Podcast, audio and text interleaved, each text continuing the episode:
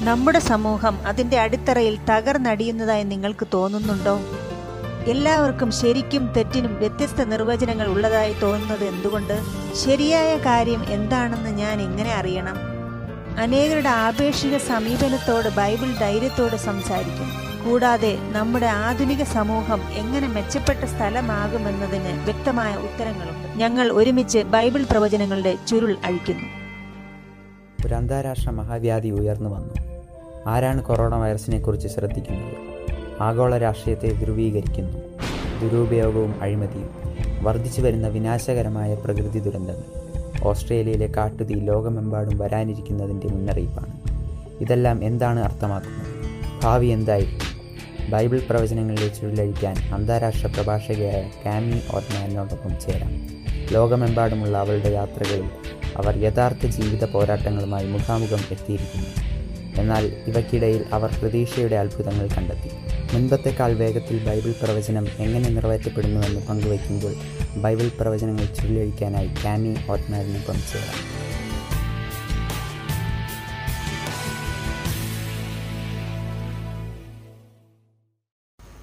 Hi ഞാൻ കാമി. Bible പ്രവചനങ്ങളുടെ ചുരുളഴിക്കാം എന്ന പരമ്പരയിലേക്ക് വീണ്ടും സ്വാഗതം. തുടർച്ചയായ ഈ പരമ്പര ബൈബിളിലെ ഏറ്റവും വലിയ പ്രവചനങ്ങളുടെ കണ്ടെത്തലിലേക്ക് നിങ്ങളെ നയിക്കും. നേരത്തെ സംപ്രേക്ഷണം ചെയ്ത പ്രോഗ്രാമുകൾ കാണാനും കൂടുതൽ പഠനത്തിനുമായി നിങ്ങൾക്ക് A W R dot org hash Bible എന്ന ലിങ്കിലേക്ക് പോകാം. ഞങ്ങളുടെ ഓൺലൈൻ ബൈബിൾ സ്കൂളിലേക്ക് ബന്ധപ്പെടുവാൻ ചുവടെയുള്ള ലിങ്കിൽ ക്ലിക്ക് ചെയ്യുക. അവിടെ നിങ്ങൾക്ക് ഒരു ചോദ്യം ചോദിക്കാം. അല്ലെങ്കിൽ നിങ്ങളുടെ പ്രത്യേക ആവശ്യങ്ങൾക്കായി ഒരു പ്രാർത്ഥന അഭ്യർത്ഥന അയക്കാം. കൂടാതെ നിങ്ങളുമായി ചാറ്റ് ചെയ്യാൻ ആഗ്രഹിക്കുന്നു. അതിനുവേണ്ടി ഒരു കമന്റ് ഇടുക. അല്ലെങ്കിൽ ഒരു ചോദ്യം ചോദിക്കുക. ഞങ്ങളുടെ മുമ്പത്തെ പ്രസംഗമായ മുന്നറിയിപ്പിൽ ലോക ചരിത്രത്തിന്റെ അവസാന നിമിഷങ്ങളിലാണ് നാം ജീവിക്കുന്നതെന്ന് മനസ്സിലാക്കുന്നത് അതിശയകരമാണ്. ദൈവം നമ്മെ വളരെയധികം സ്നേഹിക്കുന്നു. തന്റെ ജനത്തെ അവരുടെ ശാശ്വതമായ വിധിയെ ബാധിക്കുന്ന പ്രധാന ലോക സംഭവങ്ങൾക്കായി ഒരുക്കാൻ അവൻ എപ്പോഴും ഒരു മുന്നറിയിപ്പ് അയക്കുന്നു യേശുവിന്റെ മടങ്ങിവരവിനായി ആളുകൾ തയ്യാറാകണമെന്ന് ദൈവം ആഹ്വാനം ചെയ്യുന്നുവെന്നത് ദൈവം എത്രത്തോളം എന്നതിന്റെ ശക്തമായ ഓർമ്മപ്പെടുത്തലാണ്. നമ്മിൽ ഓരോരുത്തരുമായും വ്യക്തിബന്ധം ദൈവം ആഗ്രഹിക്കുന്നു. ഈ പ്രവചന പരമ്പരയുടെ എല്ലാ പ്രസംഗങ്ങളും കാണണമെന്ന് ഞാൻ പ്രതീക്ഷിക്കുന്നു. ഇന്നത്തെ പ്രസംഗം വഴി പലരെയും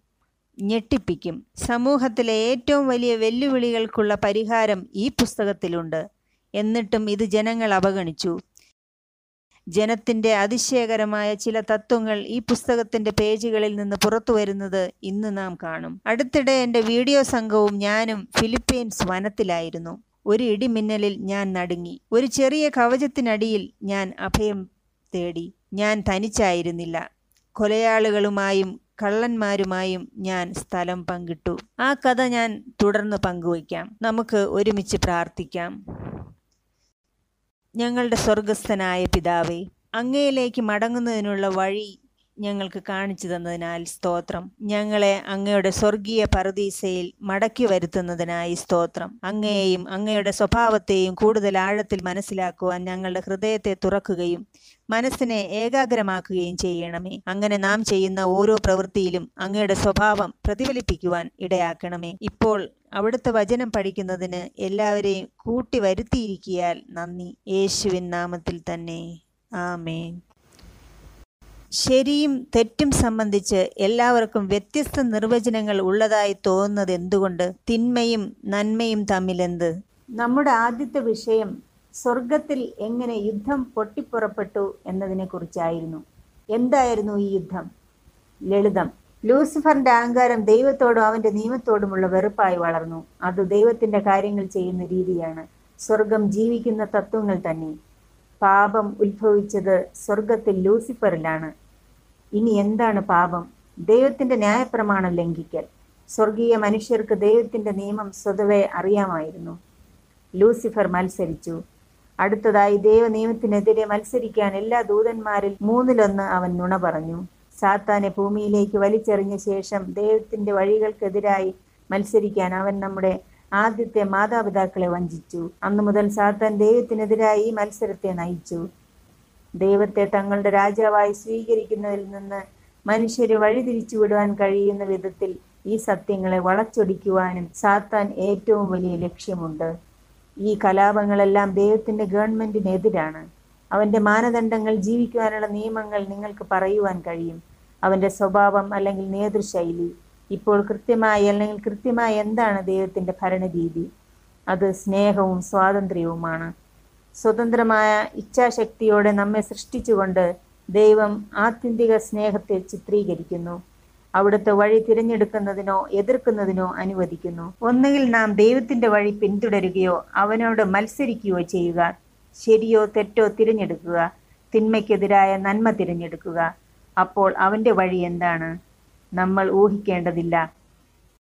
തന്റെ വിശുദ്ധ വചനമായ ബൈബിളിൽ അവൻ നമ്മോട് പറയുന്നു. വ്യക്തമായ ചില ഉത്തരങ്ങൾ ബൈബിൾ നൽകുന്നു. നമുക്ക് നമ്മുടെ തീം അവലോകനം ചെയ്യാം. അത് ബൈബിളിലാണെങ്കിൽ ഞാനത് വിശ്വസിക്കുന്നു. അത് ബൈബിളിനോട് വിയോജിക്കുന്നുവെങ്കിൽ അത് എനിക്ക് വേണ്ടിയല്ല. പുറപ്പാട് ഇരുപതാം അധ്യായം നമുക്ക് നോക്കാം. അതിലെ ഇരുപതാം അധ്യായം രണ്ടാം വാക്യം. അടിമ വീടായ മിശ്രയും ദേശത്തു നിന്ന് നിന്നെ കൊണ്ടുവന്ന യഹോവയായ ഞാൻ നിന്റെ ദൈവമാകുന്നു. ഞാനല്ലാതെ അന്യദൈവങ്ങൾ നിനക്കുണ്ടാകരുത്. ഇസ്രായേൽ എല്ലാവരെയും ശ്രദ്ധിക്കുകയും അംഗീകരിക്കുകയും ചെയ്യുന്നതായി ഇവിടെ കാണാം. അതിനാൽ അടുത്തതായി അവൻ പറയാൻ പോകുന്നത് ഏതെങ്കിലും അടിമത്തത്തിൽ നിന്ന് എങ്ങനെ സ്വതന്ത്രരായിരിക്കണമെന്നാണ്. അവർക്ക് നിർദ്ദേശങ്ങൾ നൽകുകയും സ്വാതന്ത്ര്യം യഥാർത്ഥത്തിൽ എന്താണെന്ന് അവരെ കാണിക്കുകയും ചെയ്യുന്നു. ദൈവവും സാത്താനും തമ്മിലുള്ള അദൃശ്യമായ യുദ്ധം മറക്കരുത്. ദൈവം ഇസ്രായേലിയരോട് സംസാരിക്കുന്നത് പിശാജ് നിരീക്ഷിച്ചിരിക്കണം. ദൈവത്തിന്റെ ഇടിമുഴക്കം മനുഷ്യകുലവുമായി അവിടുത്തെ സ്വർഗീയ തത്വങ്ങൾ അവലോകനം ചെയ്യുന്നത് കേട്ടപ്പോൾ ഞാൻ അവനെ ഭയപ്പെടുത്തുന്നു. കാരണം ഈ പത്ത് നിയമങ്ങളാണ് അവൻ വെറുക്കുന്നത്. അവൻ സ്വർഗത്തിൽ മത്സരിച്ച കാര്യം. കൂടാതെ മനുഷ്യർ ഇനി നിയമങ്ങൾ പാലിക്കുകയാണെങ്കിൽ അത് താത്താന്റെ വേലയെ കൂടുതൽ ബുദ്ധിമുട്ടാക്കുന്നു. മൂന്നാം വാക്യം ഇതാണ്. ഞാനല്ലാതെ അന്യദൈവങ്ങൾ നിനക്ക് ഉണ്ടാകരുത്. ആ കൽപ്പന വായിച്ചപ്പോൾ ഞാൻ ഒരു നിമിഷം ചിന്തിച്ചു. ഒരു ദൈവം പ്രപഞ്ചരാജാവ് അവിശ്വസനീയമായ ഒരു ഗ്രഹത്തെ സൃഷ്ടിച്ചു. തന്റെ മനോഹരമായ സൃഷ്ടികളെ വളരെയധികം സ്നേഹിച്ചു. താൻ അവർക്കായി എന്തെല്ലാം ചെയ്യും? ഏറ്റവും അനുയോജ്യമായ അത്യന്തിക മാർഗം ആണ് സ്വീകരിച്ചത്. തന്റെ സൃഷ്ടികൾ തന്നെ. അവരുടെ ദൈവമായി അംഗീകരിക്കുമെന്നും സ്വന്തം ഇച്ഛ സ്വാതന്ത്ര്യത്തിൽ തന്നെ സ്നേഹിക്കുമെന്നും വിശ്വസിക്കുമെന്നും ഒരു വ്യക്തിബന്ധം ആസ്വദിക്കുമെന്നും താൻ ആഗ്രഹിക്കുന്നു. എന്റെ മനുഷ്യവംശത്തെ സംരക്ഷിക്കുവാൻ താൻ ആഗ്രഹിക്കുന്നതാൽ ശക്തിയില്ലെന്ന് തനിക്കറിയാവുന്ന വ്യാജ ദൈവങ്ങളാൽ അവരെ തെറ്റിദ്ധരിപ്പിക്കുമെന്ന് അവൻ ആഗ്രഹിക്കുന്നു. നേരെ മറിച്ച് താൻ സാത്താനാണെങ്കിൽ ദൈവത്തിന് പുറമെ മറ്റെന്തെങ്കിലുമൊക്കെ അധിനിവേശത്തിൽ ഏർപ്പെടാൻ ആഗ്രഹിക്കും. അത് മറ്റ് മതങ്ങളുടെ ദേവന്മാരാകണമെന്നില്ല. മറിച്ച് ദൈവത്തിന് പകരം സ്ഥാപിക്കാവുന്ന എന്തും അത് സമ്പത്ത് പ്രശസ്തി സ്ഥാനം അല്ലെങ്കിൽ ടെലിവിഷൻ ഷോകൾ എന്നിവയാണെങ്കിലും മനുഷ്യന്റെ ചിന്തകളും സമയവും കവർന്നെടുക്കുന്നു. സുഹൃത്തുക്കളെ ആദ്യ കൽപ്പനയിൽ ദൈവവുമായുള്ള അടുപ്പത്തിൽ യാതൊരു ഇടർച്ചയും കൂടാതെ തന്നെ സ്നേഹിക്കാൻ ദൈവം നമ്മോട് അപേക്ഷിക്കുന്നു. ഈ ലോകത്തിലെ കാര്യങ്ങളെയല്ല നാം അവനെ വിലമതിക്കണമെന്ന് അവൻ ആഗ്രഹിക്കുന്നു. ദൈവത്തിന്റെ സ്ഥാനത്ത് നമുക്കൊന്നും ഉണ്ടാകരുത്. അദ്ദേഹം ഒന്നാം സ്ഥാനത്താകും. ഇപ്പോൾ പുറപ്പാട് ഇരുപതാം അധ്യായം നാലാം വാക്യം നമുക്ക് വായിക്കാം. ഒരു വിഗ്രഹം ഉണ്ടാക്കരുത്. മീതെ സ്വർഗത്തിലെങ്കിലും താഴെ ഭൂമിയിലെങ്കിലും ഭൂമിക്ക് കീഴെ വെള്ളത്തിലെങ്കിലും ഉള്ള യാതൊന്നിന്റെയും പ്രതിമയും അരുത്. നിന്റെ ദൈവമായ ഹോവയായ ഞാൻ തീഷ്ണതയുള്ള ദൈവമാകുന്നു. എന്നെ പായിക്കുന്നവരിൽ പിതാക്കന്മാരുടെ അകൃത്യം മൂന്നാമത്തെയും നാലാമത്തെയും തലമുറ വരെ മക്കളുടെ മേൽ സന്ദർശിക്കുകയും എന്നെ സ്നേഹിച്ച് എന്റെ കൽപ്പനകളെ പ്രമാണിക്കുന്നവർക്ക് ആയിരം തലമുറ വരെ ദയ കാണിക്കുകയും ചെയ്യുന്നു. എന്തുകൊണ്ടാണ് ദൈവ ഭൗതിക വസ്തുക്കളാൽ മനുഷ്യനിർമ്മിതമായ എന്തെങ്കിലും ആരാധിക്കുന്നത് പാപമാണെന്ന് പ്രഖ്യാപിച്ചത്? ഇത് ദൈവത്തെക്കുറിച്ചുള്ള മനുഷ്യന്റെ സങ്കല്പത്തെ കുറയ്ക്കുന്നു. നിങ്ങൾ ഒരു കല്ല് കൊത്തുപണിയിലേക്കോ മെഴുകിയ രൂപത്തിലേക്കോ വഴങ്ങുകയാണെങ്കിൽ നിങ്ങളുടെ മനസ്സ് മുകളിലുള്ള ദൈവത്തിലല്ല. പകരം നിങ്ങൾ ആകർഷിക്കപ്പെടുന്നു. സൃഷ്ടാവിനേക്കാൾ ഉപരി സൃഷ്ടി അല്ലെങ്കിൽ സൃഷ്ടിക്കപ്പെട്ടവ അത് ആകർഷിക്കുന്നു. അത് അർത്ഥമായി ശൂന്യമായി തീരുന്നു ധരിക്കുന്നു. ജീവിത സ്രോതസ്സുകളില്ല. ഈ ദേവന്മാരിൽ പലരും ഭയാനകമായ രാക്ഷസ മുഖങ്ങളോട് സാമ്യമുള്ളവരാണ്. വികൃതവും രൂപഭേദവും വരുത്തിയതുമായ ശരീരങ്ങളുമുണ്ട്. അവ എല്ലായ്പ്പോഴും സ്വാർത്ഥ ദൈവങ്ങളാണ് ജീവനുള്ള ദൈവം നിസ്വാർത്ഥവും. എന്തുകൊണ്ടാണ് ദൈവം ഭൗതിക വസ്തുക്കളാൽ മനുഷ്യനിർമ്മിതമായ എന്തെങ്കിലും ആരാധിക്കുന്നത് പാപമാണെന്ന് പ്രഖ്യാപിച്ചത്? ഇത് ദൈവത്തെക്കുറിച്ചുള്ള മനുഷ്യന്റെ സങ്കല്പത്തെ കുറയ്ക്കുന്നു. നിങ്ങൾ ഒരു കല്ല് കൊത്തുപണിയിലേക്കോ മെഴുകിയ രൂപത്തിലേക്കോ വഴങ്ങുകയാണെങ്കിൽ നിങ്ങളുടെ മനസ്സ് മുകളിലുള്ള ദൈവത്തിലല്ല. പകരം നിങ്ങൾ ആകർഷിക്കപ്പെടുന്നു. സൃഷ്ടാവിനേക്കാളുപരി സൃഷ്ടി അല്ലെങ്കിൽ സൃഷ്ടിക്കപ്പെട്ടവ അവ തകർന്നുമിരിക്കുന്നു. അർത്ഥശൂന്യമായിരിക്കുന്നു. അവയെ നാം ധരിക്കുന്നു. ജീവിത സ്രോതസ്സുകളില്ലാത്തത് ഈ ദേവന്മാരിൽ പലരും ഭയാനകമായ രാക്ഷസ മുഖങ്ങളോട് സാമ്യമുള്ളവരാണ്. വികൃതവും രൂപഭേദവും വരുത്തിയതായ ശരീരങ്ങളുമുണ്ട്. അവ എല്ലായ്പ്പോഴും സ്വാർത്ഥ ദൈവങ്ങളാണ് ജീവനുള്ള ദൈവം നിസ്വാർത്ഥവും ശുദ്ധവുമാണെന്നത് താല്പര്യജനകമല്ലേ ഭംഗിയുള്ള പൂക്കൾ മുതൽ ആസ്വാദ്യകരമായ പ്രകൃതി ദൃശ്യങ്ങൾ ഉഷ്ണമേഖല പക്ഷികൾ മുതൽ വർണാഭമായ സൂര്യാസ്തമയം വരെ ഇത് നമ്മുടെ ഗ്രഹത്തിൽ പ്രതിഫലിക്കുന്നു. പ്രതിഫലിക്കുന്നു. അതിനാൽ ഈ ലോകത്തിലെ മനുഷ്യനിർമ്മിതമായ ദേവന്മാർ പലപ്പോഴും ഭയങ്കരവും വിചിത്രവുമാണ്. ഞാൻ ദൈവത്തിന്റെ മുഖ്യ എതിരാളിയായിരുന്നുവെങ്കിൽ അതാണ് ഞാൻ ചെയ്യുന്നത്. ദൈവം ഒരു അസൂയയുള്ള ദൈവമാണെന്ന് പറയുന്നു. അതിനർത്ഥം അവൻ നിങ്ങളെ വളരെയധികം സ്നേഹിക്കുന്നുവെന്നും നിങ്ങളെ രക്ഷിക്കാൻ എന്ത് ചെയ് എന്തും ചെയ്യാൻ തയ്യാറാണെന്നുമാണ് അർത്ഥമാക്കുന്നത്. പ്രപഞ്ചത്തിലെ എല്ലാ ശക്തികളോടും കൂടി ഞാൻ നിങ്ങൾക്ക് സ്വയം വാഗ്ദാനം ചെയ്യുമ്പോൾ ദയവായി പകർപ്പുകളും വ്യാജങ്ങളും ഉണ്ടാക്കരുത്. ദൈവം ജീവനുള്ള ദൈവമാണ്. അതേസമയം ഈ വ്യാജങ്ങളെല്ലാം തകരുകയോ മരിക്കുകയോ ചെയ്യുന്നു. അല്ലെങ്കിൽ അവരുടെ ശവക്കുഴികളിൽ അടക്കം ചെയ്യപ്പെടുന്നു. തങ്ങളെ തന്നെയോ മറ്റാരെയെങ്കിലുമോ ഉയർത്തെഴുന്നേൽപ്പിക്കാൻ ഒരു ശക്തിക്കും സാധിക്കുകയില്ല. ആരാധനയിലൂടെ ഞങ്ങൾ നമ്മുടെ കൂറ് കാണിക്കുന്നു. അതിനാൽ ആയവരെ എങ്ങനെ ആരാധിക്കണമെന്ന കാര്യത്തിൽ ചിത്രങ്ങളിലൂടെ എന്റെ അടുക്കൽ വരാൻ ശ്രമിക്കരുത്. കാരണം അത് പാടില്ല. നിങ്ങൾക്കും എനിക്കും ഇടയിൽ ഒരു നേരിട്ടുള്ള പാത ഞാൻ ഉണ്ടാക്കിയിട്ടുണ്ട്. എന്നിലേക്ക് നേരിട്ട് വരൂ. ദൈവത്തിന്റെ സ്ഥാനത്ത് മനുഷ്യന്റെ ശ്രദ്ധ ആകർഷിക്കാൻ സാത്താൻ നിരന്തരം ശ്രമിക്കുന്നു. ബിഷപ്പുമാരിലേക്കും പാസ്റ്റർമാരിലേക്കും ദൈവശാസ്ത്ര പ്രൊഫസർമാരിലേക്ക് നോക്കാൻ അവൻ ആളുകളെ നയിക്കുന്നു. അവരുടെ വഴികാട്ടികൾ എന്ന നിലയിൽ തങ്ങൾക്ക് വേണ്ടി അവരുടെ കടമ പഠിക്കാൻ തിരുവെഴുത്തുകൾ തിരയുന്നതിന് പകരം അപ്പോൾ ഈ നേതാക്കന്മാരുടെ മനസ്സിനെ നിയന്ത്രിക്കുന്നതിലൂടെ പിശാജിന് അവന്റെ ഇഷ്ടത്തിനനുസരിച്ച് ജനക്കൂട്ടത്തെ സ്വാധീനിക്കാൻ കഴിയും. പ്രവചനം ആവർത്തിച്ച് കാണിക്കുന്നത് ഇതാണ്. സംഭവിക്കുന്നത് എന്താണ്? ഈ കൽപ്പനയിൽ ദൈവം മാതാപിതാക്കളെ ശ്രദ്ധിക്കുന്നു. അപ്പോൾ ഈ നേതാക്കളുടെ മനസ്സിനെ നിയന്ത്രിക്കുന്നതിലൂടെ പിശാജിന് അവന്റെ ഇഷ്ടത്തിനനുസരിച്ച് ജനക്കൂട്ടത്തെ സ്വാധീനിക്കാൻ കഴിയും. ഒരു രക്ഷകർത്താവ് എന്ന നിലയിൽ നിങ്ങൾ നിങ്ങളുടെ ജീവിതത്തിൽ തെറ്റ് തിരഞ്ഞെടുക്കുകയാണെങ്കിൽ അല്ലെങ്കിൽ ഈ ലോകത്തിലെ എന്തിനേയും ഒരു ദൈവമാക്കുകയാണെങ്കിൽ നിങ്ങളുടെ കുട്ടി ഇതിന് സാക്ഷ്യം വഹിക്കുകയും അതിന് സ്വാധീനം ചെലുത്തുകയും ചെയ്യുന്നു. ദൈവം ഇവിടെ മുന്നറിയിപ്പ് നൽകുന്നു. നിങ്ങളുടെ കുട്ടികൾ നിങ്ങളുടെ കാൽനടയായി പിന്തുടരാൻ സാധ്യതയുണ്ട്. അതിനാൽ നിങ്ങളുടെ ദൈവം ആരാണെന്ന് ശ്രദ്ധിക്കുക. നിങ്ങളുടെ ജീവിതത്തിലുടനീളം എന്നോടൊപ്പമുള്ള നിങ്ങളുടെ സമയം നിങ്ങൾ കുറച്ചാൽ അത് അവരുടെ പ്രവണതയായി തീരും അതിനാൽ നിങ്ങൾ എത്രമാത്രം എന്നെ സ്വാധീനിക്കുന്നോ അത്രമാത്രം നിങ്ങളുടെ കൊച്ചുമക്കൾ എന്നെയും അറിയും. ദൈവം ഈ കൽപ്പന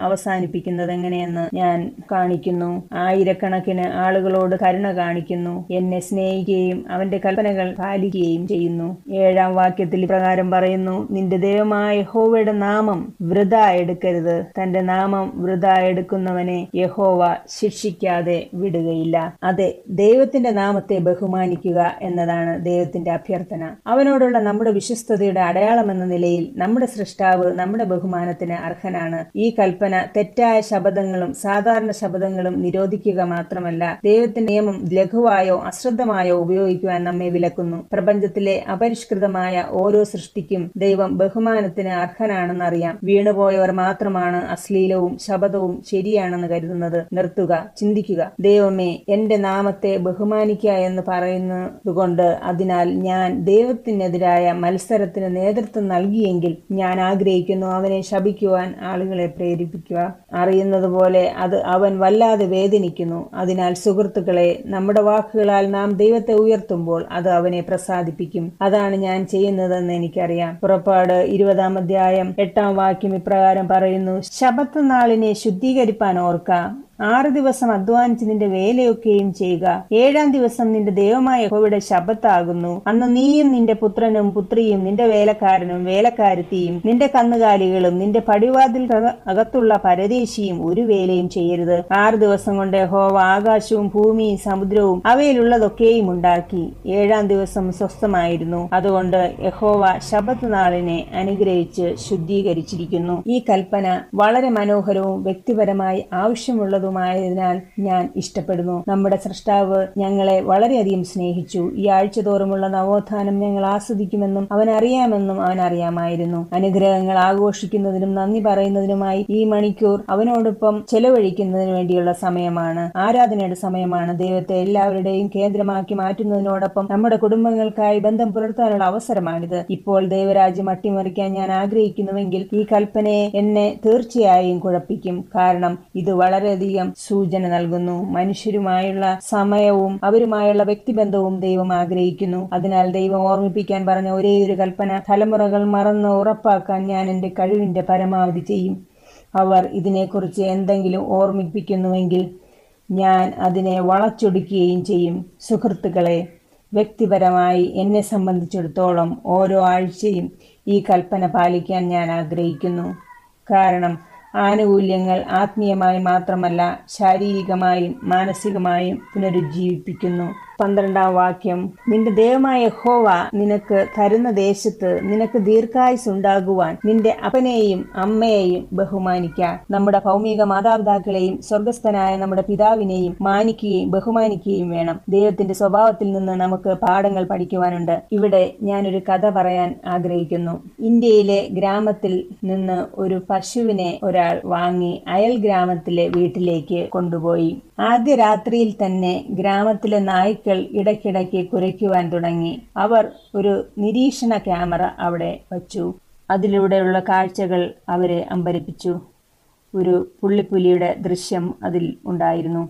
ഈ പുള്ളിപ്പുലി എങ്ങനെയാണ് പശുവിന്റെ അടുത്ത് വന്നതെന്ന് അവർക്ക് അതിശയമായി. ഉടനെ ഈ പശുവിനെ കൊടുത്ത ആളിന്റെ അടുത്തേക്ക് ആൾക്കാർ പോയി. അവിടെ ചെന്ന് കഥ മുഴുവൻ കേട്ടപ്പോഴാണ് മനസ്സിലാകുന്നത്. ഈ പുള്ളിപ്പുലിക്ക് ഇരുപത് ദിവസം പ്രായമുള്ളപ്പോൾ അവന്റെ അമ്മയെ അവന് നഷ്ടമായി. അങ്ങനെ അവിടുത്തെ ആൾക്കാരെല്ലാവരും പറഞ്ഞു ഈ പുള്ളിപ്പുലിയെ നമുക്ക് പശുവിന് വളർത്താൻ കൊടുക്കാം. പശു പാൽ കൊടുത്ത് വളർത്തട്ടെ എന്ന് പറഞ്ഞു. അങ്ങനെ പശു പാൽ കൊടുത്ത് ഈ പുള്ളിപ്പുലിയെ വളർത്തുകയും അങ്ങനെ അവരുടെ ബന്ധം തുടങ്ങുകയും ചെയ്തു. എന്നാൽ വളർന്ന് പ്രായമായപ്പോൾ ഈ പുള്ളിപ്പുലി കാട്ടിലേക്ക് മടങ്ങുകയും എന്നാൽ എല്ലാ രാത്രിയിലും ഈ പുള്ളിപ്പുലി ഈ പശുവിനെ കാണുവാൻ വരികയും പതിവായിരുന്നു. അവൻ ഈ ഗ്രാമത്തിൽ നിന്ന് മാറിയെങ്കിലും വേറെ ഗ്രാമത്തിൽ പോയെങ്കിലും ആ പശുവിനെ കാണാൻ വീണ്ടും ഈ പുള്ളിപ്പുലി വന്നു. അതാണ് ഇവിടെ സംഭവിച്ചത്. ഒരു അയൽവക്കത്തും അത് നഗരത്തിലും ഏത് രാജ്യത്തിലും എനിക്ക് യാതൊരു ആശങ്കയും ഇല്ലാതെ എന്റെ ഡോക്യുമെന്ററി എടുക്കാൻ പോകാം. അത്ഭുതങ്ങൾ രേഖപ്പെടുത്താൻ ഞാൻ യാത്ര ചെയ്യുമ്പോൾ എനിക്ക് പലതവണ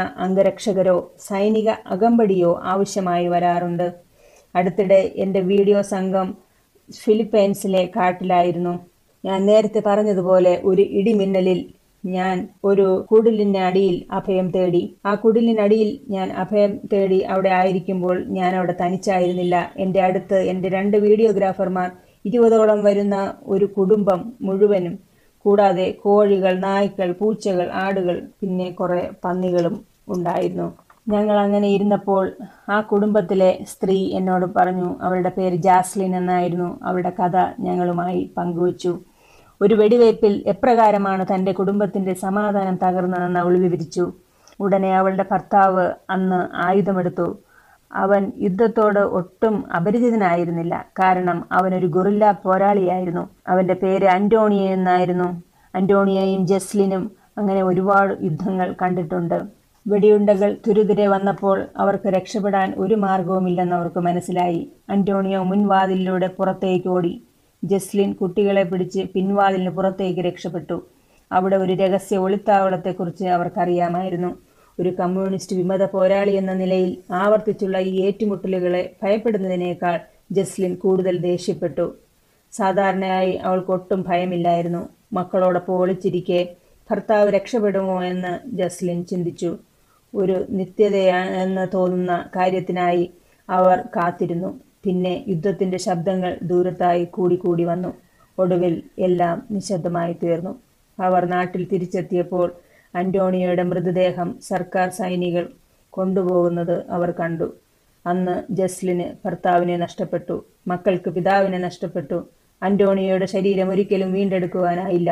ഈ അനുഭവം ജസ്ലിനെ കൂടുതൽ കൂടുതൽ കഠിന ഹൃദയമുള്ളവളാക്കി അവൾ ഫിലിപ്പൈൻസ് സൈനികരെ അങ്ങേയറ്റം വെറുത്തു. പിതാവിന്റെ മരണത്തിന് പ്രതികാരം ചെയ്യാൻ കഴിയുന്ന ഏറ്റവും മികച്ച പോരാളിയായി മക്കളെ വളർത്താൻ അവൾ അവിടെ വെച്ച് തന്നെ തീരുമാനമെടുത്തു. ഇത് സംഭവിക്കുമ്പോൾ മൂത്ത കുട്ടിക്ക് പത്തു വയസ്സ് മാത്രമേ പ്രായമുണ്ടായിരുന്നുള്ളൂ. പതിമൂന്ന് വയസ്സ് തികയുമ്പോഴേക്കും അവൻ ഗറില്ലകളിൽ ചേർന്നിരുന്നു. ജസ്ലിൻ അവനെക്കുറിച്ച് അഭിമാനിച്ചിരുന്നു. ശബ്ദമുണ്ടാക്കാതെ കാട്ടിലൂടെ എങ്ങനെ കടന്നു കയറാമെന്നും ഭക്ഷണത്തിനായി എങ്ങനെ പോകാമെന്നും എങ്ങനെ എങ്ങനെ ഒരു സൂക്ഷ്മ പോരാളിയാകാമെന്നും അവൾ ഇളയ കുട്ടികളെ പഠിപ്പിച്ചു. അവരുടെ ഇളം ഹൃദയങ്ങളും കഠിനമാക്കി. എന്നാൽ ഒരു ദിവസം ജസ്ലിൻ തന്റെ ചെറിയ എഫ് എം റേഡിയോയുടെ ഡയൽ അഡ്വന്റിസ്റ്റ് വേൾഡ് റേഡിയോ എന്ന അപരിചിതമായ സ്റ്റേഷനിലേക്ക് മാറ്റി. നിയമം ഒരു കണ്ണാടിയാണ്. ഞങ്ങൾ യഥാർത്ഥത്തിൽ ആരാണെന്ന് ഇത് നമ്മിലേക്ക് പ്രതിഫലിപ്പിക്കുന്നു. നമ്മൾ ആരാകണമെന്ന് നമ്മുടെ മനസ്സിൽ ചിന്തിക്കുകയും കാണുകയും ചെയ്യുന്നു. മുമ്പെങ്ങും കണ്ടിട്ടില്ലാത്ത ഒരു നിയമം നമുക്ക് കാണിച്ചേക്കാം. നമ്മൾ കുറയുകയും നമ്മൾ യഥാർത്ഥത്തിൽ ആരാണെന്ന് സ്വയം കാണുകയും ചെയ്യുന്നു. അതിനാൽ നാം യേശുവിനെ സ്വീകരിക്കുമ്പോൾ അവൻ വന്ന് അവന്റെ നീതിയുടെ മേലങ്കി നമ്മുടെ ചുറ്റും വയ്ക്കുന്നു. അങ്ങനെ പിതാവായ ദൈവം നമ്മെ നോക്കുമ്പോൾ അവൻ വിലയേറിയ യേശുവിനെ കാണുന്നു. എന്നിട്ട് നാം അംഗീകരിക്കപ്പെടുകയും അവന്റെ രാജ്യത്തിലേക്ക് രക്ഷിക്കപ്പെടുകയും ചെയ്യുന്നു. ഇപ്പോൾ ഈ പത്ത് നിയമങ്ങൾ നമ്മുടെ മുൻപിൽ പുതുമയുള്ളതിനാൽ ഗിയറുകൾ മാറ്റി പത്ത് കൽപ്പനകളെക്കുറിച്ചുള്ള ജനപ്രിയമായ ചില ചോദ്യങ്ങളോ ആശങ്കകളോ പങ്കുവയ്ക്കാം. ഒരു മനുഷ്യൻ യേശുവിനെക്കുറിച്ച് സംസാരിക്കാൻ തുടങ്ങി. ഈ യേശു ദയുള്ളവനായിരുന്നു സാമ്പത്തിക സ്ഥിതി കണക്കിലെടുക്കാതെ അദ്ദേഹം ആളുകളെ സ്നേഹിച്ചു. അവൻ സർവശക്തനായിരുന്നു രോഗികളെ സുഖപ്പെടുത്താനും മരിച്ചവരെ ഉയർപ്പിക്കാനും അവന് കഴിഞ്ഞു. ജസ്ലിൻ ആകൃഷ്ടയായി. അവൾ ദിവസവും ട്യൂൺ ചെയ്യാൻ തുടങ്ങി. അവളെ സ്നേഹിക്കുകയും പരിചരണം ക്ഷമയും വാഗ്ദാനം ചെയ്യുകയും ചെയ്ത ഒരു ദൈവത്തെക്കുറിച്ച് കേട്ടപ്പോൾ അവളുടെ ഹൃദയം ഉരുകാൻ തുടങ്ങി. ഒരു പുതിയ തരം ജീവിതം അനുഭവിക്കാനുള്ള ആഗ്രഹം അവളുടെ ഹൃദയത്തിൽ വളരാൻ തുടങ്ങി. തന്റെ ജീവിതം ഈ യേശുവിന്റെ അടുത്തേക്ക് തിരിച്ചുവിടുവാനും ആയുധങ്ങൾ താഴെയിടാനും അവളുടെ ഏറ്റവും മോശമായ ശത്രുക്കൾ പോലും ക്ഷമ എന്ന സങ്കല്പത്തിൽ മനസ്സിനെ ചുറ്റിപ്പിടിക്കാൻ അവൾ തീരുമാനിച്ചു. താമസിയാതെ അവളുടെ ആൺകുട്ടികൾ അവളോടൊപ്പം പ്രോഗ്രാം കേട്ടു തുടങ്ങി. ഒരു ദിവസം മകൻ പറഞ്ഞു അയാൾക്ക് മതിയായ പോരാട്ടമുണ്ടെന്ന്. അവനും യേശുവിനെ അനുഗമിക്കാനുള്ള ആയുധം വെച്ചു. റേഡിയോ ബ്രോഡ്കാസ്റ്ററിനെ ജസ്ലിൻ കണ്ടുമുട്ടിയപ്പോൾ അവൾ കണ്ണുകളിൽ കണ്ണുനീരോടെ ചോദിച്ചു പാസ്റ്റർ യേശുവിനെക്കുറിച്ച് ഞങ്ങളോട് പറയാൻ ഇത്രയധികം സമയമെടുത്തത് എന്തുകൊണ്ടാണ്? നിങ്ങൾ നേരത്തെ പ്രക്ഷേപണം ആരംഭിച്ചിരുന്നുവെങ്കിൽ എന്റെ ഭർത്താവ് മരിക്കയില്ലായിരുന്നു. നാം ദൈവത്തെക്കുറിച്ച് പഠിക്കുകയും അവന്റെ വിമത പോരാട്ട വഴികൾ ഉപേക്ഷിക്കുകയും ചെയ്യുമായിരുന്നു. ഇന്ന് ജസ്ലീനും അവളുടെ ആൺകുട്ടികളും യേശുവിനെ സ്നേഹിക്കുകയും അവന്റെ കൽപ്പനകൾ പാലിക്കുകയും ചെയ്യുന്നു. നീ കൊല്ലരുത് അതാണ് അവർ ജീവിക്കുന്നത്. ഇപ്പോൾ അവൾ മറ്റൊരു സൈന്യത്തിന്റെ യോദ്ധാക്കളാണ്. അവരുടെ എ കെ ഫോർട്ടി സെവനേക്കാൾ വലിയ ശക്തിയുള്ള ആയുധങ്ങൾ അവൾ തിരഞ്ഞെടുക്കുന്നു. അവരുടെ പുതിയ ആയുധങ്ങൾ വിശ്വാസം പ്രതീക്ഷ സ്നേഹം എന്നിവയാണ്. സുഹൃത്തുക്കളെ വിദ്വേഷവും പ്രതികാരവും മറ്റുള്ളവരെ ദ്രോഹിക്കാൻ ആഗ്രഹിക്കുന്നത് നമ്മെപ്പോലുള്ള ജീവിതത്തെ ചെറുതാക്കുകയും ചെയ്യുന്നു. എല്ലാ അനീതികളും ആറാമത്തെ കൽപ്പന ലംഘിക്കുന്നു. ഏഴാം കൽപ്പന നിങ്ങൾ വ്യഭിചാരം ചെയ്യരുത്. മനുഷ്യർ ഈ നിയമം അനുസരിക്കുകയാണെങ്കിൽ വിവാഹങ്ങൾക്ക് ഉയർന്ന തോതിൽ വിജയമുണ്ടാകും. നിങ്ങളുടെ പങ്കാളി അവനെ അല്ലെങ്കിൽ മറ്റൊരാൾക്ക് നൽകുന്നുവെന്ന ഭയമില്ല. വിവാഹത്തെക്കുറിച്ചുള്ള ദൈവത്തിന്റെ വീക്ഷണം വിശ്വാസത്തിന്റെയും വിശുദ്ധിയുടെയും ഒരു ബന്ധമാണ്. അത് ഭൂമിയിലെ സ്നേഹത്തിന്റെ ഉദാത്ത ഉദാഹരണമാണ്. വ്യഭിചാരത്തിലൂടെ ഒരു ബന്ധം തകരുമ്പോൾ അത് കുടുംബങ്ങളുടെ മുഴുവൻ ബന്ധത്തെയും തകർത്ത് കളയും. ധാർമ്മിക കോമ്പസ് അല്ലെങ്കിൽ നമ്മുടെ സമൂഹം വ്യക്തമായ ദിശാബോധമില്ലാതെ ആശയക്കുഴപ്പത്തിലാവുകയും പാളം തെറ്റുകയും ചെയ്യുന്നു. നമ്മുടെ സമൂഹം പറയുന്നു നിങ്ങളുടെ മനസ്സാണ് മാനദണ്ഡം. എന്തു ചെയ്യണമെന്ന് നിങ്ങളോട് പറയാൻ ആരുമില്ല. അത് നല്ലതാണെന്ന് തോന്നുകയാണെങ്കിൽ അത് ചെയ്യുക. ഇത് നിങ്ങൾക്ക് സന്തോഷം നൽകുന്നുവെങ്കിൽ അത് ചെയ്യുക. സമ്മതമുള്ള രണ്ട് മുതിർന്നവർക്ക് അവർ ഇഷ്ടപ്പെടുന്നതെന്തും ചെയ്യാൻ സാധിക്കും. ശരിയല്ലേ? നിങ്ങൾക്ക് സന്തോഷം ലഭിക്കാൻ ദൈവം ആഗ്രഹിക്കുന്നതെല്ലാം പിശാജ് വളച്ചൊടിച്ച് പിശാജിന്റെ വഴിക്കാക്കി തീർന്നിരിക്കുന്നു. നമ്മുടെ വീടുകൾ സംരക്ഷിച്ച് സന്തോഷവും സമാധാനവും കൈവരിക്കുന്നത് എങ്ങനെയെന്നും ദൈവം പറഞ്ഞു തന്നിട്ടുണ്ട്. വിവാഹത്തെ വിശുദ്ധീകരിക്കാൻ ദൈവം എന്തൊരു തികഞ്ഞ പദ്ധതിയാണ് തയ്യാറാക്കിയിരിക്കുന്നത്. പുറപ്പാട് ഇരുപതിന്റെ പതിനഞ്ചാം വാക്യം ഇപ്രകാരം പറയുന്നു മോഷ്ടിക്കരുത്. ഇതിൽ നിരവധി വശങ്ങളുണ്ട്. ഒരു ബാങ്ക് കൊള്ളയടിക്കുകയോ നിങ്ങളുടേതല്ലാത്ത എന്തെങ്കിലും എടുക്കുകയോ ചെയ്യരുത് എന്ന് വ്യക്തമാണ്. എന്നാൽ അതിനപ്പുറം ദുർബലനോ നിർഭാഗ്യനോ ആയ ഒരാളെ അല്ലെങ്കിൽ വഞ്ചകനായി കണക്കാക്കപ്പെടുന്ന ഒന്നിനെയും നാം പ്രയോജനപ്പെടുത്തരുത്. ഇപ്പോൾ ഞാൻ ദൈവത്തിന്റെ ശത്രുവായിരുന്നെങ്കിൽ ആളുകൾ ഭയത്തോട് ജീവിക്കുകയും അവരുടെ സാധനങ്ങളിൽ അടക്കി പിടിക്കുകയും സാധനങ്ങൾ ഇൻഷുർ ചെയ്യുന്നതിന് പണവും സമയവും ചെലവഴിക്കുകയും ചെയ്യുമായിരുന്നു. ഓരോരുത്തരും സ്വന്തം അധ്വാനത്തിന്റെ ഫലം മോഷ്ടിക്കപ്പെടുമെന്ന ആശങ്കയില്ലാതെ ആസ്വദിക്കണമായിരുന്നു. അതായിരുന്നു ദൈവത്തിന്റെ പദ്ധതി. എന്തൊരു തികഞ്ഞ പദ്ധതി. പതിനാറാം വാക്യം ഇപ്രകാരം പറയുന്നു. കൂട്ടുകാരന് നേരെ കള്ളസാക്ഷ്യം പറയരുത്. അത് ഒൻപതാമത്തെ കൽപ്പനയാണ്. അയൽക്കാരനെതിരെ കള്ളസാക്ഷി പറയരുത്. ഞങ്ങൾ കള്ളം പറയുമ്പോൾ വാസ്തവത്തിൽ ഇത് ഞങ്ങളെ ഒരു ചൂടുള്ള അവസ്ഥയിൽ നിന്ന് പുറത്താക്കുമെന്ന് ചിന്തിക്കുന്നതിൽ ഞങ്ങൾ വഞ്ചിതരാകുന്നു. പക്ഷേ നമ്മൾ ശരിക്കും ചെയ്യുന്നത് നമുക്ക് കൂടുതൽ കുഴപ്പങ്ങൾ സൃഷ്ടിക്കുന്നു. കാരണം നമ്മൾ ഇപ്പോൾ ഓർക്കണം ഞാൻ ആരാണ് എപ്പോൾ എവിടെയാണ് പറഞ്ഞത്. നുണകൾ സ്വയം തടവ് സൃഷ്ടിക്കുന്നു. എല്ലാ നുണകളും നിങ്ങൾക്ക് ചുറ്റും ഒരു ജയിൽ തീർത്തുകൊണ്ടിരിക്കുകയാണ്. നിങ്ങളുടെ സ്വന്തം നുണകളുടെ വലയിൽ നിങ്ങൾ കുടുങ്ങുന്നു. നുണപ്രചരണവും ഭാഗിക സത്യങ്ങളും പറയുന്നത് നുണ തന്നെയാണ്. അത് ഒൻപതാം കൽപ്പനയുടെ ലംഘനമാണ്. അത് നുണകളുടെ രചയിതാവിൽ നിന്നാണ് വരുന്നത്. ആരാണത്? ബൈബിളിൽ തന്നെ അതിനുള്ള ഉത്തരമുണ്ട്. യോഹന്നാന്റെ സുവിശേഷം എട്ടാം അധ്യായം നാൽപ്പത്തിനാലാം വാക്യം. നിങ്ങൾ പിശാജ് എന്ന പിതാവിന്റെ മക്കൾ നിങ്ങളുടെ പിതാവിന്റെ മോഹങ്ങളെ ചെയ്യുവാനും ഇച്ഛിക്കുന്നു. അവൻ ആദ്യം മുതൽ കൊലപാതകനായിരുന്നു. അവനിൽ സത്യം ഇല്ലായിക കൊണ്ട് സത്യത്തിൽ നിലനിൽക്കുന്നതുമില്ല. അവൻ ഭോഷ്ക് പറയുമ്പോൾ സ്വന്തത്തിൽ നിന്ന് എടുത്തു പറയുന്നു. അവൻ പോഷ്ക് പറയുന്നവനും അതിന്റെ അപ്പനും ആകുന്നു. നാം സത്യം സംസാരിക്കണമെന്ന് ദൈവം ആഗ്രഹിക്കുന്നു. നിങ്ങളുടെ വാക്ക് പാലിക്കുക എന്നതാണ് അതിന്റെ അർത്ഥം. ഒരു കഥ ഞാൻ പറയാം. ആയിരത്തി എണ്ണൂറ്റി മുപ്പതുകളിലെ വലിയ ഈ സാമ്പത്തിക ഞെരുക്കമുള്ള സമയത്ത് ജീവിച്ചിരുന്ന ഒരു ജാക്കിനെ കുറിച്ചാണ് ഞാൻ പറയാൻ ആഗ്രഹിക്കുന്നത്. ജാക്ക് ഒരു കർഷകനായിരുന്നു. ഒരു കർഷക കുടുംബത്തിലായിരുന്നു അദ്ദേഹം ജനിച്ചത്. തന്റെ കുടുംബത്തെ സഹായിക്കാൻ ജാക്ക് വളരെയധികം ആഗ്രഹിച്ചു. എന്നാൽ അവന്റെ കയ്യിൽ കുറച്ച് പുഴുക്കളും ഒരു ചൂണ്ടയും പിന്നെ അടുത്ത് ഒരു തോടും മാത്രമേ ഉണ്ടായിരുന്നുള്ളൂ. എന്നാൽ അത് വെച്ചുകൊണ്ട് അവൻ അവിടേക്ക് പോയി. അവൻ ആ കുളത്തിൽ പുഴുവിനെ ഇട്ട് തോട്ടിൽ കാത്തിരുന്നു. അവന് അന്ന് കുറച്ച് മീനുകൾ കിട്ടി. അടുത്തുള്ള മീൻകാരന്റെ അടുത്ത് കൊണ്ടുപോയി അവൻ ആ മീനുകളെ വിറ്റു. അപ്പോൾ ആ മീൻകാരൻ പറഞ്ഞു ഞാൻ നിനക്ക് അമ്പത് സെന്റ് തരാം. ഓരോ മീനിനും അമ്പത് സെന്റ് വെച്ച് തരാം. അത് വലിയൊരു വിലയായിരുന്നു അന്നത്തെ കാലത്ത്.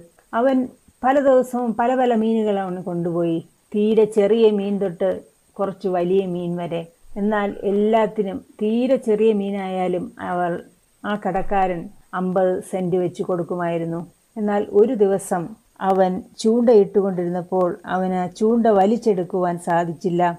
നോക്കുമ്പോൾ അതിൽ വലിയൊരു മീൻ കുടുങ്ങിയിരിക്കുന്നു. ആ മത്സ്യത്തിന് പൊക്കുവാൻ അവന് സാധിച്ചില്ല. അവൻ വല്ലവിധനെയും അത് പൊക്കിയെടുക്കുകയും അത് മീൻ കടയിലേക്ക് കൊണ്ടുവരികയും ചെയ്തു.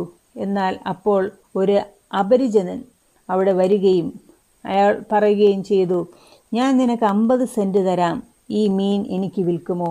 അവൻ പറഞ്ഞു ഇല്ല ഞാൻ തരില്ല. എന്നാൽ ഇനിയും വില കൂട്ടിത്തരാം. നീ എനിക്ക് തരുമോ? ഇല്ല ഞാൻ തരില്ല. രണ്ട് ഡോളറും അമ്പത് സെന്റും വരെ ഓഫർ ലഭിച്ചു. എന്നാൽ അവൻ ആ മീൻ കൊടുത്തില്ല. അവനോട് മറുപടി പറഞ്ഞത് ഒരു സ്നേഹവാനായ കച്ചവടക്കാരൻ എനിക്കുണ്ട്. ആ കച്ചവടക്കാരൻ മുൻപേ ഇതിന്റെ വില കൊടുത്തിരിക്കുകയാണ്. ഈ മീൻ അദ്ദേഹത്തിന് അവകാശപ്പെട്ടതാണ്. അവൻ ഈ വലിയ മീൻ കൊണ്ടുപോയി ആ മീൻകാരന് കൊടുത്തു. സത്യസന്ധത കാണിച്ചു. ഈ സത്യസന്ധത കാണിച്ച ഈ ജാക്ക് വലുതായപ്പോൾ പ്രശസ്തനായ ഒരു ജനറലായിട്ട് മാറി. അവന്റെ പേര് ജനറൽ സ്റ്റോൺവാൾ ജാക്സൺ എന്നായിരുന്നു. വളരെ ചെറുപ്പത്തിലെ അവൻ മൂല്യമുള്ളവനായി വളർന്നു. ഇതുപോലെ ആയിരിക്കണം നാം ഓരോരുത്തരും. പുറപ്പാട് പുസ്തകം ഇരുപതാം അധ്യായം പതിനേഴാം വാക്യം നമുക്ക് വായിക്കാം.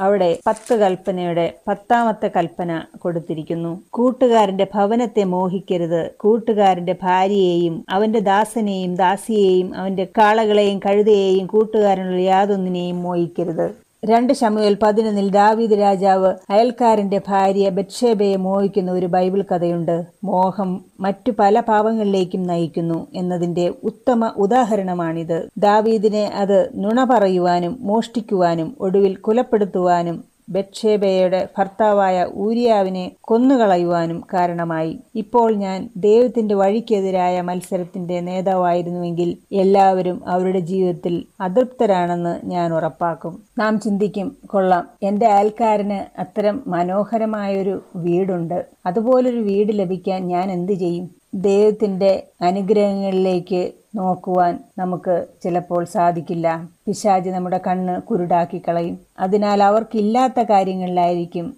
ശ്രദ്ധ. ഹോളിവുഡ് പോലെ തെറ്റായ ആദർശവും സൃഷ്ടിക്കപ്പെടും. ആളുകൾ മോഹിക്കും. ഒപ്പം നിരന്തരമായ നിരാശയിൽ തുടരും. ആരാണ് ഏറ്റവും സെക്സി? ആരാണ് സമ്പന്നൻ? വേഗതയേറിയത് തമാശയുള്ളവൻ എന്നിങ്ങനെ മറ്റുള്ളവരുമായി മത്സരിക്കുവാൻ തുടങ്ങും. ഈ മാനദണ്ഡങ്ങൾക്കനുസൃതമായി അളക്കുന്നതിനായി ആളുകൾക്ക് തോന്നാത്തപ്പോൾ വിഷാദരോഗം പിടിപെടും. മൂല്യമോ സ്നേഹമോ കണ്ടെത്താതെ അവർ അലയും. ദൈവം നിങ്ങളുടെ മൂല്യം നൽകുന്നു. ദൈവം നിങ്ങൾക്ക് മൂല്യം നൽകുന്നു. കാരണം നിങ്ങൾ പ്രപഞ്ച രാജാവിന്റെ കുട്ടിയാണ്. നമുക്ക് ആവശ്യമുള്ളത് അവൻ നൽകുന്നു. അതിന് ഞാൻ നന്ദിയുള്ളവനാണ്. ദൈവത്തിന്റെ നിയമം ഒരു ശക്തിമണ്ഡലം അഥവാ സംരക്ഷിക്കുന്ന മതിൽ പോലെയാണ്. പാപത്തിന്റെ പല ചതിക്കുഴികളിലും വീഴുന്നത് തടയുന്നു. വിശുദ്ധ സംരക്ഷണമില്ലാതെ ദുഷിച്ച ശക്തികൾക്കെതിരെ നാം സ്വയം ദുർബലരാണ്. നാം ജീവിതപാതയിൽ അലഞ്ഞു നടക്കുമ്പോൾ തന്നെ നാം ദൈവത്തിന്റെ മാനദണ്ഡങ്ങളുമായി സ്വയം ചുറ്റേണ്ടതുണ്ട്. ഓരോ തിരഞ്ഞെടുപ്പിനും ഒരു പരിണിത ഫലമുണ്ട്. തെറ്റുകളിലും മോശമായ തീരുമാനങ്ങളിലും മനുഷ്യരെ കൊടുക്കുന്നതാണ് സാത്താന്റെ ലക്ഷ്യം. ആത്മീയമായും മാനസികമായും വൈകാരികമായും ശാരീരികമായും ആളുകളെ മനഃപൂർവം നശിപ്പിക്കുവാനും ദുർബലപ്പെടുത്തുവാനും അദ്ദേഹം പദ്ധതിയിടുന്നു. അതേസമയം പുരുഷനും സ്ത്രീയും സന്തുഷ്ടരായി സമാധാനത്തോടെ ജീവിക്കണമെന്ന് ദൈവത്തിന്റെ ആഗ്രഹം. ദൈവത്തിന്റെ നിയമങ്ങൾ അനുസരിക്കുന്നത് കാര്യങ്ങൾ കഠിനമായി പഠിക്കുന്നതിൽ നിന്ന് നമ്മെ രക്ഷിക്കും. എന്നാൽ അവ സ്വയം ദൈവവുമായ ഒരു വ്യക്തിപരമായ അനുഭവം നൽകില്ല. വാസ്തവത്തിൽ ദൈവമായ യഥാർത്ഥ ബന്ധം പുലർത്താത്ത നിയമങ്ങളുടെ പട്ടിക ഒരു ദയനീയമായ അനുഭവമായിരിക്കും. യുവദമ്പതികൾ വിവാഹിതരായി മനോഹരമായ ഒരു ചടങ്ങും മധുവിധവും ആഘോഷിച്ചു. ആദ്യ പ്രഭാതത്തിൽ ഭാര്യ ഭർത്താക്കന്മാർ ഒന്നിച്ച് വരൻ തന്റെ വധുവിന് ഒരു കടലാസ് കഷണം നൽകുന്നു. എല്ലാ ദിവസവും നീ ചെയ്യേണ്ടുന്ന കാര്യങ്ങളുടെ പട്ടിക തയ്യാറാക്കിയിട്ടുണ്ട്. അദ്ദേഹം പറയുന്നു ഇത് നമ്മുടെ ദാമ്പത്യം സുഗമമാക്കും. എല്ലാ ദിവസവും രാവിലെ അഞ്ചു മണിക്ക് എഴുന്നേൽക്കണം. എനിക്ക് പ്രഭാത ഭക്ഷണം വേണം. എന്റെ ഷർട്ടും പാന്റും ഇസ്തിരിയിടണം ദൈർഘ്യമേറിയ പട്ടിക വായിച്ചതിന് ശേഷം അദ്ദേഹം അത് അടുക്കളയുടെ മതിലിൽ ഒട്ടിച്ചു വെച്ചു. വധുവിന്റെ കണ്ണുകൾ വലുതായി. അദ്ദേഹം തുടർന്നു കുട്ടികളുണ്ടായാൽ ഞാൻ ഒരു പുതിയ പട്ടിക തയ്യാറാക്കും. അപ്പോൾ നീ കൂടുതൽ കാര്യങ്ങൾ ചെയ്യേണ്ടി വരും.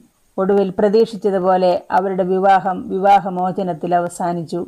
ഏതാനും വർഷങ്ങൾക്ക് ശേഷം ഇതേ സ്ത്രീ ദയാലുവായ ഒരു മാന്യനായ പുരുഷനുമായി പ്രണയത്തിലായി. അവർ വിവാഹിതരായി. അത് ഒരു സ്വപ്ന ജീവിതമായിരുന്നു. ഇരുവരും വായുവിൽ പൊങ്ങിക്കിടക്കുന്നത് പോലെയാണ് അവർക്ക് തോന്നിയത്. അതിശയകരമായ ഒരു ദാമ്പത്യ ബന്ധമായിരുന്നു അത്. അവൾ അവനെ സഹായിക്കുകയും അവൻ അവളെ സഹായിക്കുകയും ചെയ്തു. അവർ ഒരുമിച്ച് ഒരു മനോഹരമായ പൂന്തോട്ടം പരിപാലിച്ചു. ഒരു ദിവസം ഉച്ച കഴിഞ്ഞ് അവൾ ഒരു കടയിലേക്ക് പോയി. ആ കടയിൽ വെച്ച് അവളുടെ മുൻ ഭർത്താവ് അവൾക്ക് കൊടുത്ത ആ ലിസ്റ്റ് അവൾ കണ്ടു. ലിസ്റ്റ് കണ്ട ഉടനെ അവളുടെ മുഖം ചുവന്നു. അവൾക്ക് ദേഷ്യം വന്നു. അവളുടെ ഹൃദയം കൂടുതൽ മിടിക്കാൻ തുടങ്ങി. അവൾ ആ ലിസ്റ്റ് ഉറക്കെ വായിച്ചു. നേരത്തെ എഴുന്നേൽക്കുക. അവൾ ചിന്തിച്ചു ഞാൻ ഇപ്പോഴും അത് ചെയ്യുന്നു. പ്രഭാത ഭക്ഷണം ഉണ്ടാക്കുക അവൾ ചിന്തിച്ചു ഞാനിപ്പോഴും അത് ചെയ്യുന്നു. എന്റെ വസ്ത്രം ഇസ്തിരിയിടുക. അതും ഞാൻ ഇപ്പോഴും ചെയ്യുന്നു. എന്നാൽ ഇപ്പോൾ അവൾ നന്ദിയുള്ള ഒരു ഭർത്താവുമായി സ്നേഹപൂർവമായ ദാമ്പത്യബന്ധം പുലർത്തുകയും അവളുടെ സ്നേഹത്തിന്റെ പ്രകടനങ്ങളിൽ നിന്ന് അവൾ അവനുവേണ്ടി ഈ ചിന്താപരമായ കാര്യങ്ങൾ ചെയ്യാൻ തീരുമാനിക്കുകയും ചെയ്തു. നാം അനുസരിക്കാൻ കാരണം നാം ദൈവത്തിന്റെ പ്രീതി നേടാൻ ശ്രമിക്കുന്നതിനാലല്ല അവനോടുള്ള നമ്മുടെ സ്നേഹത്തിന്റെ പ്രതികരണമാണ്. എന്റെ രക്ഷ നേടാൻ ഞാൻ ദൈവത്തെ അനുസരിക്കുന്നില്ല ഞാൻ ദൈവത്തെ അനുസരിക്കുന്നു. രക്ഷപ്പെടാനല്ല ഞാൻ രക്ഷിക്കപ്പെട്ടതിനാലാണ്. എല്ലായ്പ്പോഴും എന്ന പോലെ ഉത്തരം നൽകാൻ ബൈബിളിനെ അനുവദിക്കുക. ബൈബിളിന്റെ പത്ത് കൽപ്പനകൾ മാറ്റാൻ കഴിയുമോ? ലൂക്കോസ് പതിനാറിന്റെ പതിനേഴ് വായിക്കാം. ന്യായപ്രമാണത്തിൽ ഒരു പുള്ളി വീണ് പോകുന്നതിനേക്കാൾ ആകാശവും ഭൂമിയും ഒഴിഞ്ഞു പോകുന്നത് എളുപ്പം. അവന്റെ കൈകളുടെ പ്രവൃത്തികൾ സത്യവും ന്യായവും ആകുന്നു. അവന്റെ പ്രമാണങ്ങൾ എല്ലാം വിശ്വാസ്യം തന്നെ. അവന്റെ കൽപ്പനകളെല്ലാം ഉറപ്പാണ്. അവ എന്നേക്കും ഉറച്ചു നിൽക്കുന്നു. നമുക്ക് മലാക്കി മൂന്നിന്റെ ആറ് വായിക്കാം. യഹോവയായ ഞാൻ മാറാത്തവൻ. അതുകൊണ്ട് യാക്കോബിന്റെ പുത്രന്മാരെ നിങ്ങൾ മുടിഞ്ഞു പോകാതിരിക്കുന്നു. ഞാൻ കർത്താവാണ്. ഞാൻ മാറുന്നില്ല. ഒരു കാരണവശാലും ദൈവത്തിന്റെ പത്ത് കൽപ്പന മാറുകയില്ല. ബൈബിളിൽ മൂന്ന് പ്രാവശ്യം ഭൗമിക രാജാക്കന്മാരായ ഹെരോദാവും അഹശ്വരോഷും ദാര്യാവേശും നിയമങ്ങൾ മാറ്റാൻ ശ്രമിച്ചു. പക്ഷേ കഴിഞ്ഞില്ല. ദുർബലരായ രാജാക്കന്മാരുടെ നിയമങ്ങളിൽ മാറ്റമില്ലെങ്കിൽ എങ്ങനെ ദൈവത്തിന്റെ വിരൽ കൊണ്ട് കല്ലിൽ എഴുതിയ ദൈവത്തിന്റെ നിത്യനിയമത്തിൽ മാറ്റം വരുത്തുവാൻ ആർക്കെങ്കിലും കഴിയുമോ? അതിനെക്കുറിച്ച് ചിന്തിക്കാൻ സാധിക്കുമോ? ദൈവത്തെ തന്നെ മാറ്റുന്നതിനേക്കാൾ ദൈവത്തിന്റെ നിയമം മാറ്റാൻ ഇനി കഴിയുകയില്ല. ബൈബിൾ അനുസരിച്ച് എന്താണ് പാപം? ഒന്നിയോഹന്നാൻ മൂന്നിന്റെ നാലിൽ ഇപ്രകാരം പറയുന്നു. കൽപ്പനാലംഘനം പാപം. പാപം ചെയ്യുന്നവൻ എല്ലാം അധർമ്മം ചെയ്യുന്നു. പാപം അധർമ്മം തന്നെ. റോമർക്ക് എഴുതിയ ലേഖനം മൂന്നാം അധ്യായം ഇരുപതാം വാക്യത്തിൽ ഇപ്രകാരം പറയുന്നു. അതുകൊണ്ട് ന്യായപ്രമാണത്തിന്റെ പ്രവൃത്തികളാൽ ഒരു ജഡവും അവന്റെ സന്നിധിയിൽ നീതീകരിക്കപ്പെടുകയില്ല. ന്യായപ്രമാണത്താൽ പാപത്തിന്റെ പരിജ്ഞാനമത്രേ വരുന്നത്. യേശു പത്ത് കൽപ്പനകൾ പാലിച്ചോ? യോഹന്നാൻ പതിനഞ്ചിന്റെ പത്തിൽ ഇപ്രകാരം പറയുന്നു ഞാൻ എന്റെ പിതാവിന്റെ കൽപ്പനകൾ പ്രമാണിച്ച് അവന്റെ സ്നേഹത്തിൽ വസിക്കുന്നത് പോലെ നിങ്ങൾ എന്റെ കൽപ്പനകൾ പ്രമാണിച്ചാൽ എന്റെ സ്നേഹത്തിൽ വസിക്കും. യേശുവിന്റെ കാൽച്ചുവടുകൾ പിന്തുടരേണ്ടതിന് ഒരു ഉദാഹരണം നൽകി. നിങ്ങൾക്കും എനിക്കും ഒരു മാതൃകയായി യേശു പത്ത് കൽപ്പനകൾ പാലിച്ചു. ഒരു വ്യത്യാസവുമില്ല. എല്ലാവരും പാപം ചെയ്ത് ദൈവ തേജസ് ഇല്ലാത്തവരായിത്തീരുന്നു. പാപജീവിതം നയിക്കുന്നതിനുള്ള ശിക്ഷ എന്താണ്? റോമർ ആറിന്റെ ഇരുപത്തിമൂന്ന് വായിക്കാം. പാപത്തിന്റെ ശമ്പളം മരണമത്രേ. ദൈവത്തിന്റെ കൃപാവരമോ നമ്മുടെ കർത്താവായ യേശു ക്രിസ്തുവിൽ നിത്യജീവൻ തന്നെ. എല്ലാവരും പാപം ചെയ്ത് ദൈവത്തിന്റെ മഹത്വത്തിൽ കുറവ് വരുത്തിയിരിക്കുന്നു. പാപജീവിതം നയിക്കുന്നതിനുള്ള ശിക്ഷ എന്താണ്? യേശു പാപത്തിന്റെ ശിക്ഷ നൽകുകയും മരിക്കുകയും ചെയ്തു എന്നത് നിയമം മാറ്റാൻ ആവശ്യമില്ല എന്നുള്ളതിന്റെ തെളിവാണ്. പത്ത് കൽപ്പനകൾ പഴയ നിയമമാണെന്നും അവ ബാധകമല്ലെന്നും ചിലർ പറയുന്നു. പുതിയ നിയമത്തിലെ ക്രിസ്ത്യാനികൾ ഇതിനെക്കുറിച്ച് എന്താണ് പറയുന്നത്? യോഹന്നാൻ പതിനാലിന്റെ പതിനഞ്ച് വായിക്കാം. നിങ്ങൾ എന്നെ സ്നേഹിക്കുന്നുവെങ്കിൽ എന്റെ കൽപ്പനകളെ കാത്തുകൊള്ളും. ഇതിന്റെ വിപരീതവും ശരിയാണ്. നിങ്ങൾ എന്നെ സ്നേഹിക്കുന്നില്ലെങ്കിൽ എന്റെ കൽപ്പനകൾ പാലിക്കരുത് വെളിപ്പാട് ഇരുപത്തിരണ്ടിന്റെ പതിനാലിൽ ഇപ്രകാരം പറയുന്നു. ജീവന്റെ വൃക്ഷത്തിൽ തങ്ങൾക്ക് അധികാരമുണ്ടാകേണ്ടതിനും ഗോപുരങ്ങളിൽ കൂടി നഗരത്തിൽ കടക്കേണ്ടതിനും തങ്ങളുടെ വസ്ത്രം അലക്കുന്നവർ ഭാഗ്യവാന്മാർ. വെളിപ്പാട് പതിനാലിന്റെ പന്ത്രണ്ട്. ദൈവകൽപ്പനയും യേശുവിലുള്ള വിശ്വാസവും കാത്തുകൊള്ളുന്ന വിശുദ്ധന്മാരുടെ സഹിഷ്ണുത കൊണ്ട് ഇവിടെ ആവശ്യം. സുഹൃത്തുക്കളെ ദൈവത്തിന്റെ ആളുകൾ അവന്റെ എല്ലാ കൽപ്പനകളും പാലിക്കണമെന്ന് പുതിയ നിയമം വ്യക്തമായി പഠിപ്പിക്കുന്നു. ലോകം ഇന്ന് വലിയ കുഴപ്പത്തിലാണെന്ന് നമുക്കറിയാം. കാരണം ദൈവത്തിന്റെ നിയമം അനുസരിക്കേണ്ടത് പ്രധാനമാണെന്ന് അനേകർക്ക് തോന്നുന്നില്ല. കർത്താവെ നിങ്ങൾ പ്രവർത്തിക്കേണ്ട സമയമാണിത് എന്ന് ബൈബിൾ പറയുന്നു. കാരണം അവർ നിങ്ങളുടെ നിയമം അസാധുവായി കണക്കാക്കിയിരിക്കുന്നു. സങ്കീർത്തനങ്ങൾ നൂറ്റി പത്തൊമ്പതിന്റെ നൂറ്റി ഇരുപത്തിയാറ് വായിക്കാം. നിന്റെ വചനം എന്റെ കാലിന് ദീപവും എന്റെ പാതയ്ക്ക് പ്രകാശവുമാകുന്നു. ഫിലിപ്പിയർ നാലിന്റെ പതിമൂന്നിൽ ഇപ്രകാരം കാണുന്നു. എന്നെ ശക്തനാക്കുന്നവൻ മുഖാന്തരം ഞാൻ സകലത്തിനും മതിയാകുന്നു. ഞാൻ ഇസ്രായേൽ ഗ്രഹത്തോട് ചെയ്യുവാനിരിക്കുന്ന നിയമം ഇങ്ങനെയാകുന്നു ഞാൻ എന്റെ ന്യായപ്രമാണം അവരുടെ ഉള്ളിലാക്കി അവരുടെ ഹൃദയങ്ങളിൽ എഴുതും. ഞാൻ അവർക്ക് ദൈവമായും അവർ എനിക്ക് ജനമായും ഇരിക്കും. എന്റെ നിയമങ്ങൾ അവരുടെ മനസ്സിലേക്ക് അവരുടെ ഹൃദയത്തിൽ എഴുതുക. ഒരു വ്യക്തിയുടെ മുഴുവൻ സ്വഭാവവും മാറി അതിനാൽ ദൈവഹിതം ചെയ്യുന്നത് സന്തോഷകരമാണെന്ന് അദ്ദേഹം കണ്ടെത്തുന്നു. അവന്റെ കൽപ്പനകൾ പാലിക്കാതെ എനിക്ക് ഒരു യഥാർത്ഥ ക്രിസ്ത്യാനിയാകാൻ കഴിയുമോ? ഒന്ന് യോഹന്നാൻ രണ്ടാം അധ്യായം മൂന്നും നാലും വാക്യങ്ങൾ ഇപ്രകാരം പറയുന്നു. എങ്കിൽ നാം അവനെ അറിഞ്ഞിരിക്കുന്നു എന്ന് അതിനാൽ അറിയുന്നു. അവനെ അറിഞ്ഞിരിക്കുന്നുവെന്ന് പറയുകയും അവന്റെ കൽപ്പനകളെ പ്രമാണിക്കാതിരിക്കുകയും ചെയ്യുന്നവൻ കള്ളനാകുന്നു. നാം അവന്റെ കൽപ്പനകൾ പ്രമാണിച്ചാൽ നാം അവനെ അറിയുന്നു. നാം അവനെ അറിയുന്നു എന്ന് പറയുന്നതും അവന്റെ കൽപ്പനകൾ പാലിക്കാതിരിക്കുന്നതും നുണയാണ്. സത്യം അവനിലില്ല. നിയമം പാലിച്ചുകൊണ്ട് ആളുകൾ രക്ഷിക്കപ്പെടുന്നുണ്ടോ? എഫ് എസിയർ രണ്ടിന്റെ എട്ടും ഒമ്പതും വായിക്കാം. കൃപയാലത്രേ നിങ്ങൾ രക്ഷിക്കപ്പെട്ടിരിക്കുന്നത്. ക്രിസ്തുവിൽ നമ്മെക്കുറിച്ചുള്ള വാത്സല്യത്തിൽ തന്റെ കൃപയുടെ അത്യന്ത ധനത്തെ വരും കാലങ്ങളിൽ കാണിക്കേണ്ടതിന് ക്രിസ്തു യേശുവിൽ അവനോടുകൂടി ഉയർത്തെഴുന്നേൽപ്പിച്ച് സ്വർഗത്തിൽ ഇരുത്തുകയും ചെയ്യുന്നു. നിങ്ങളുടെ പാപങ്ങളോടുള്ള ക്ഷമ നിങ്ങൾ ചെയ്തതെന്താണ്? നിങ്ങൾ മതിയായവരല്ലെന്നും സ്വർഗത്തിന് യോഗ്യതയില്ലെന്നും പിശാജ് നിങ്ങളുടെ ചെവിയിൽ മന്ത്രിക്കാൻ അനുവദിക്കരുത്. യേശുവിന് ക്ഷമിക്കാൻ കഴിയാത്തത്ര വലിയ പാപമില്ല. നിങ്ങളെ മഞ്ഞുപോലെ വെളുത്തതാക്കുന്നു. ഈ ഉറപ്പ് ലഭിക്കാതെ മറ്റൊരു ദിവസം പോകാൻ അനുവദിക്കരുത്. കർത്താവെ ഞാനൊരു രക്ഷകന്റെ തീഷ്ണമായ ആവശ്യത്തിൽ പാപിയാണ്.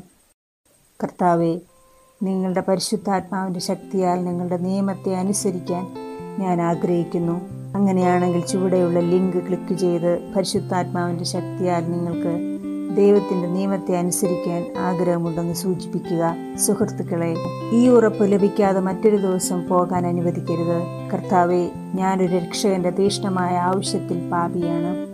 കർത്താവെ നിങ്ങളുടെ പരിശുദ്ധാത്മാവിന്റെ ശക്തിയാൽ നിങ്ങളുടെ നിയമത്തെ അനുസരിക്കാൻ ഞാൻ ആഗ്രഹിക്കുന്നു. അങ്ങനെയാണെങ്കിൽ ചുവടെയുള്ള ലിങ്ക് ക്ലിക്ക് ചെയ്ത് പരിശുദ്ധാത്മാവിന്റെ ശക്തിയാൽ നിങ്ങൾക്ക് ദൈവത്തിന്റെ നിയമത്തെ അനുസരിക്കാൻ ആഗ്രഹമുണ്ടെന്ന് സൂചിപ്പിക്കുക. സുഹൃത്തുക്കളെ നമുക്ക് ഒരുമിച്ച് പ്രാർത്ഥിക്കാം. നമുക്ക് ഒരുമിച്ച് പ്രാർത്ഥിക്കാം.